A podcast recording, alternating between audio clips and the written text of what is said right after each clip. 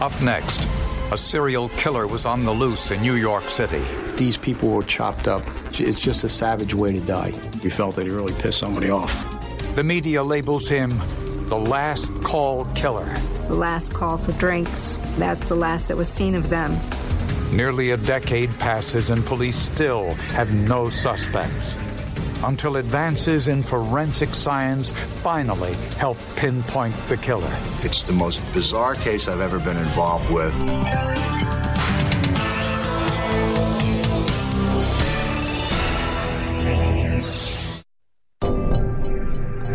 For sanitation workers collecting trash along the New Jersey Turnpike in 1991, it was a day like any other. Until they found a plastic bag so heavy, the men decided to look inside. The worker felt like it was a pumpkin or something. But it was something else. It was a head, a human head, human skull. When police arrived at the scene, they found even more bags with more body parts. The body was severed into seven pieces two legs, two arms, upper and lower torso, and the head. There were ligature marks on his wrist, which suggested he was tied up or bound at some point. One bag contained latex gloves, a bed sheet, shower curtain, and a blood-stained saw. It tells law enforcement that this happened in some home or a rented place, a hotel room. It could be any of those things. The victim's wallet was found in one of the bags. There was clearly no attempt to hide the identity of the victim. The victim was 56 year old Thomas Mulcahy, an executive for an information company in Massachusetts who'd been in New York City on a business trip. He was married uh, for approximately 33 years. He had four children, with the youngest being, I believe, 18 years of age, and the others were young adults. Mulcahy had been stabbed to death, then dismembered. The body parts, as well as the bags themselves, were washed before they were dumped. Well, the washing tells us that the killer wants to remove evidence, and two, that there's an, an intimate aspect to it of, of keeping the body close. It's, it's erotic, you're taking care of the victim. Thomas Mulcahy's wife told police some personal information she felt might be pertinent. She said at some point in his life, he started experimenting with homosexual sex. I don't know that she approved of it. By tracing his credit card activity, detectives learned that Mulcahy's last transaction was at an ATM at 11:15 p.m. Two nights before his body was found. Tom Mulcahy draws $200 from an ATM machine at 49th and Avenue of Americas. With our luck, the camera system was down, so we had no pictures. There was no evidence Mulcahy had ever returned to his hotel room that night, which was only a block away. But there was evidence he had stopped in a nearby bar. Mulcahy was seen at the Townhouse Bar, which is an upscale gay bar in Manhattan. He was intoxicated. This was consistent with the medical examiner's report. The medical examiner determined that Thomas Mulcahy's blood alcohol level was above the legal limit. Witnesses said that Mulcahy was talking with a white male with brown hair. But no one could say for sure whether they left the bar together. Using the witnesses' descriptions, police created a composite sketch which was distributed to the media. We were unsuccessful. Everything we did uh, up until that point was unsuccessful. But there was one item found with Mulcahy's body that provided an important clue. In one of the trash bags was the wrapper for the latex gloves. The price sticker showed they were purchased from a CVS drugstore in Staten Island, New York. But investigators still faced a daunting task. There were almost half a million people living in Staten Island. We had nothing. You know, we were grasping at straws.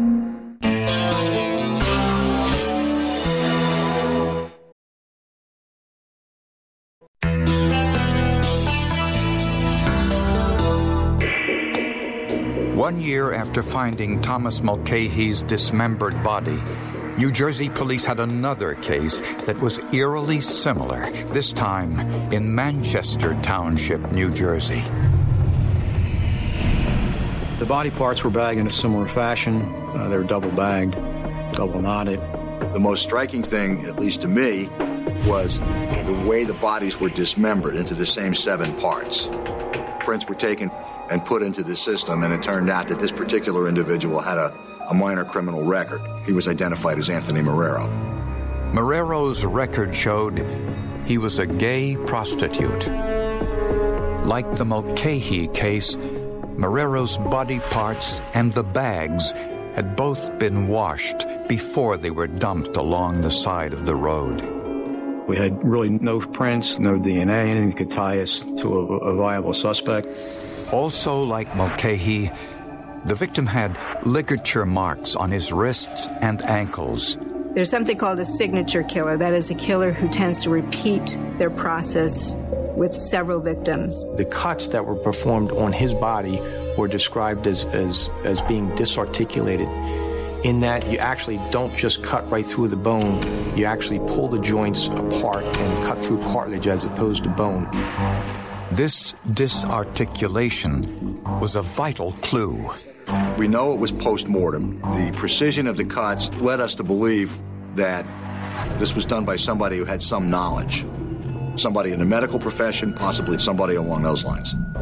One of the bags found with Marrero's body had the words President's Choice on it. This shopping bag was sold at only nine locations, and one of the locations happened to be Staten Island. The store in Staten Island which sold those bags was close to the CVS drugstore that sold the latex gloves found with Thomas Mulcahy's body. The reasonable assumption is that the killer either lives or works in that neighborhood because that would be within what's called their zone of familiarity, their comfort zone.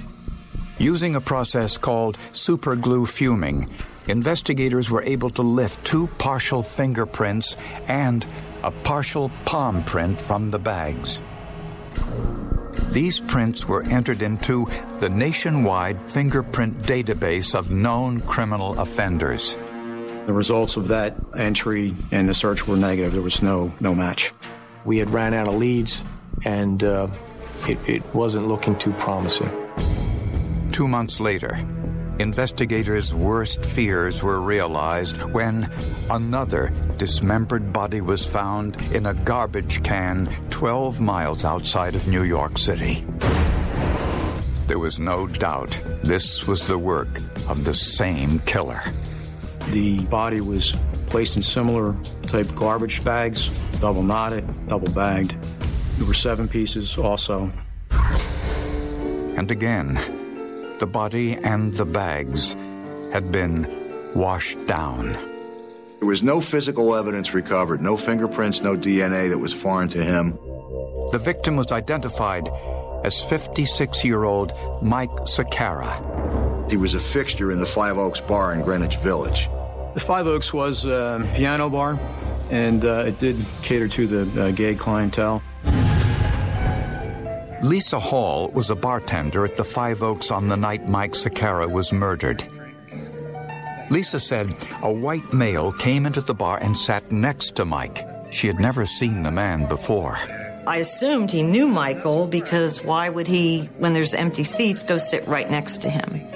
And I made the man a scotch and water, and Michael said, Lisa, this is so and so. He's a nurse at St. Vincent's. When she left the bar, Michael and this man were still there. No one saw the two men leave the bar together. The detectives asked me for a name. I said it was like John or Mark, a very common name. But I didn't really remember a name. I remembered a face. So investigators created a composite sketch based on Lisa's description. But even Lisa knew finding him wouldn't be easy.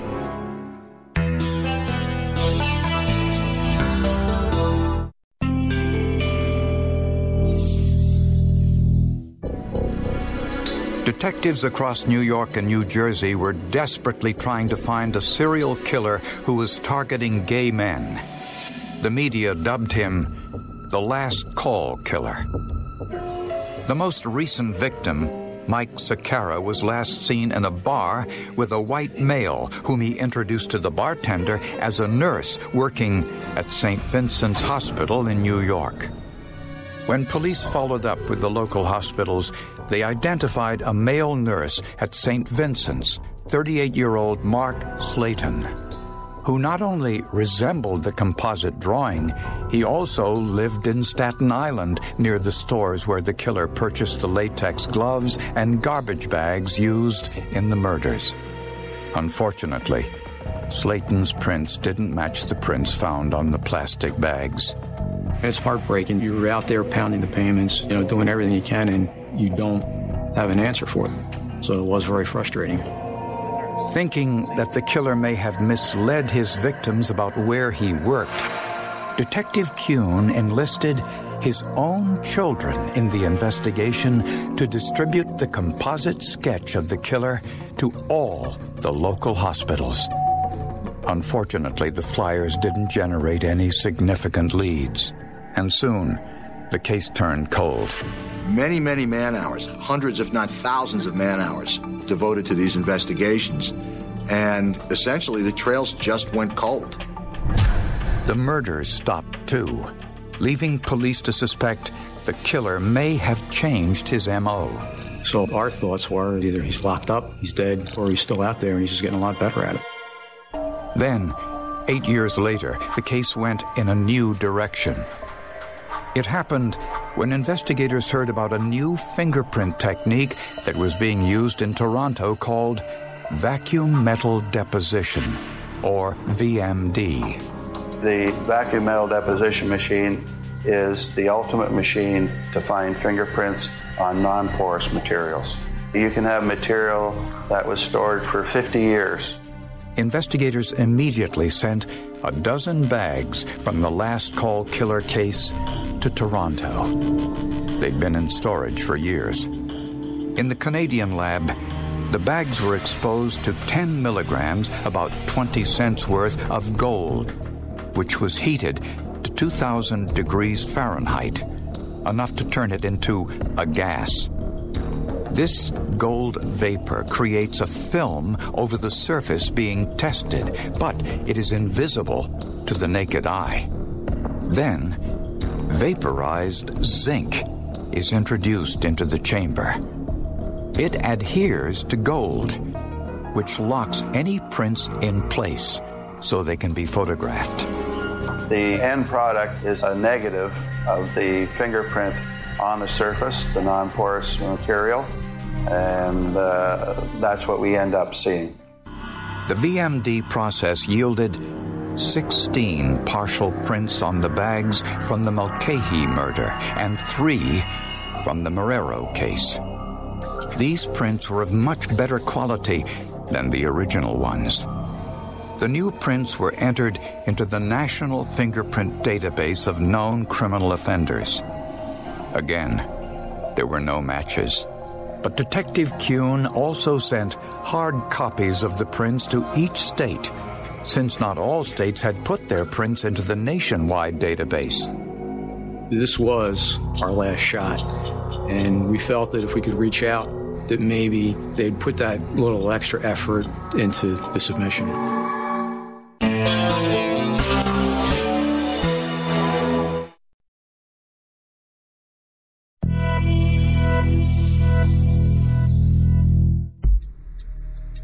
When the fingerprints of the last call killer made it through the mail to latent print examiner Kim Stevens in Maine State Police Crime Lab, she was happy to help out.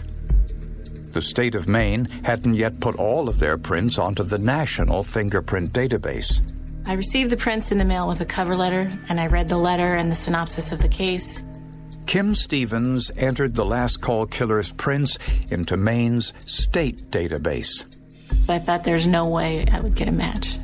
I had done a lot of searches for outside agencies, and the chances I thought would be very slim.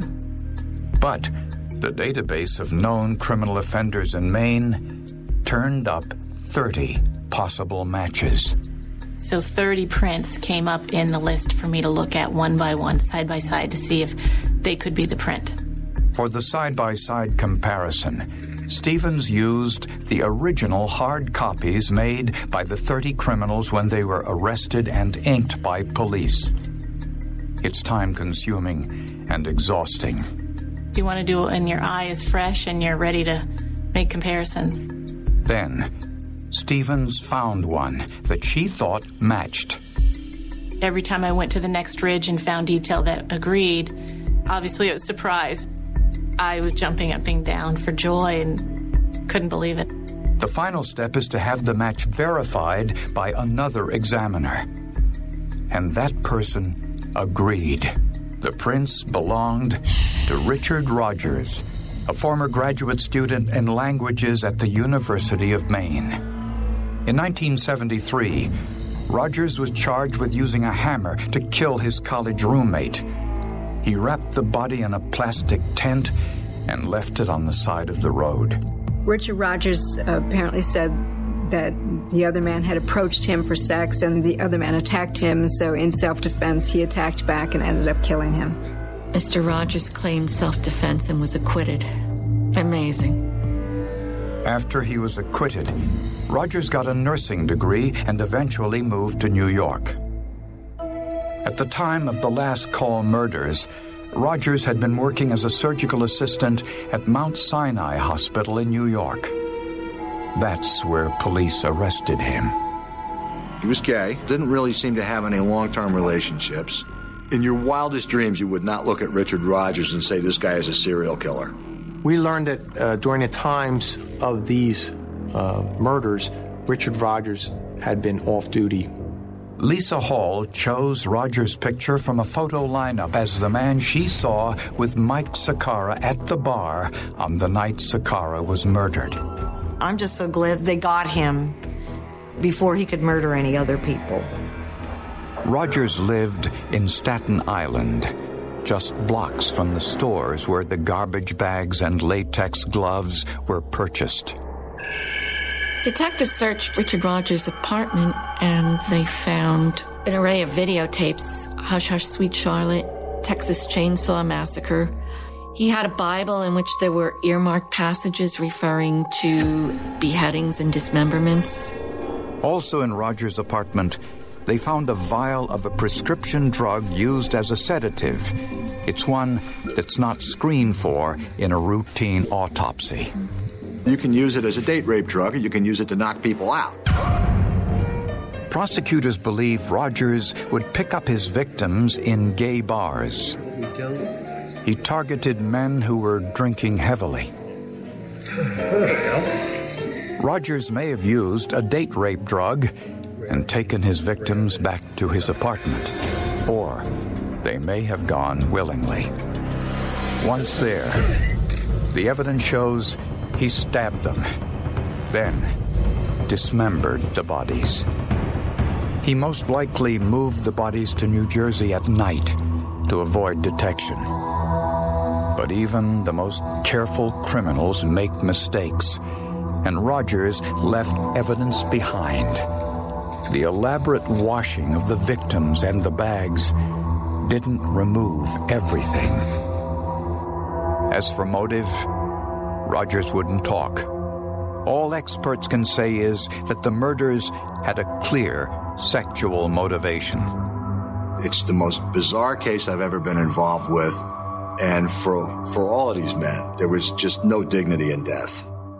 In November of 2000, Rogers was tried and convicted of two of the murders, the cases where they had the most forensic evidence. He was sentenced to two life terms plus 65 years in prison. We never gave up.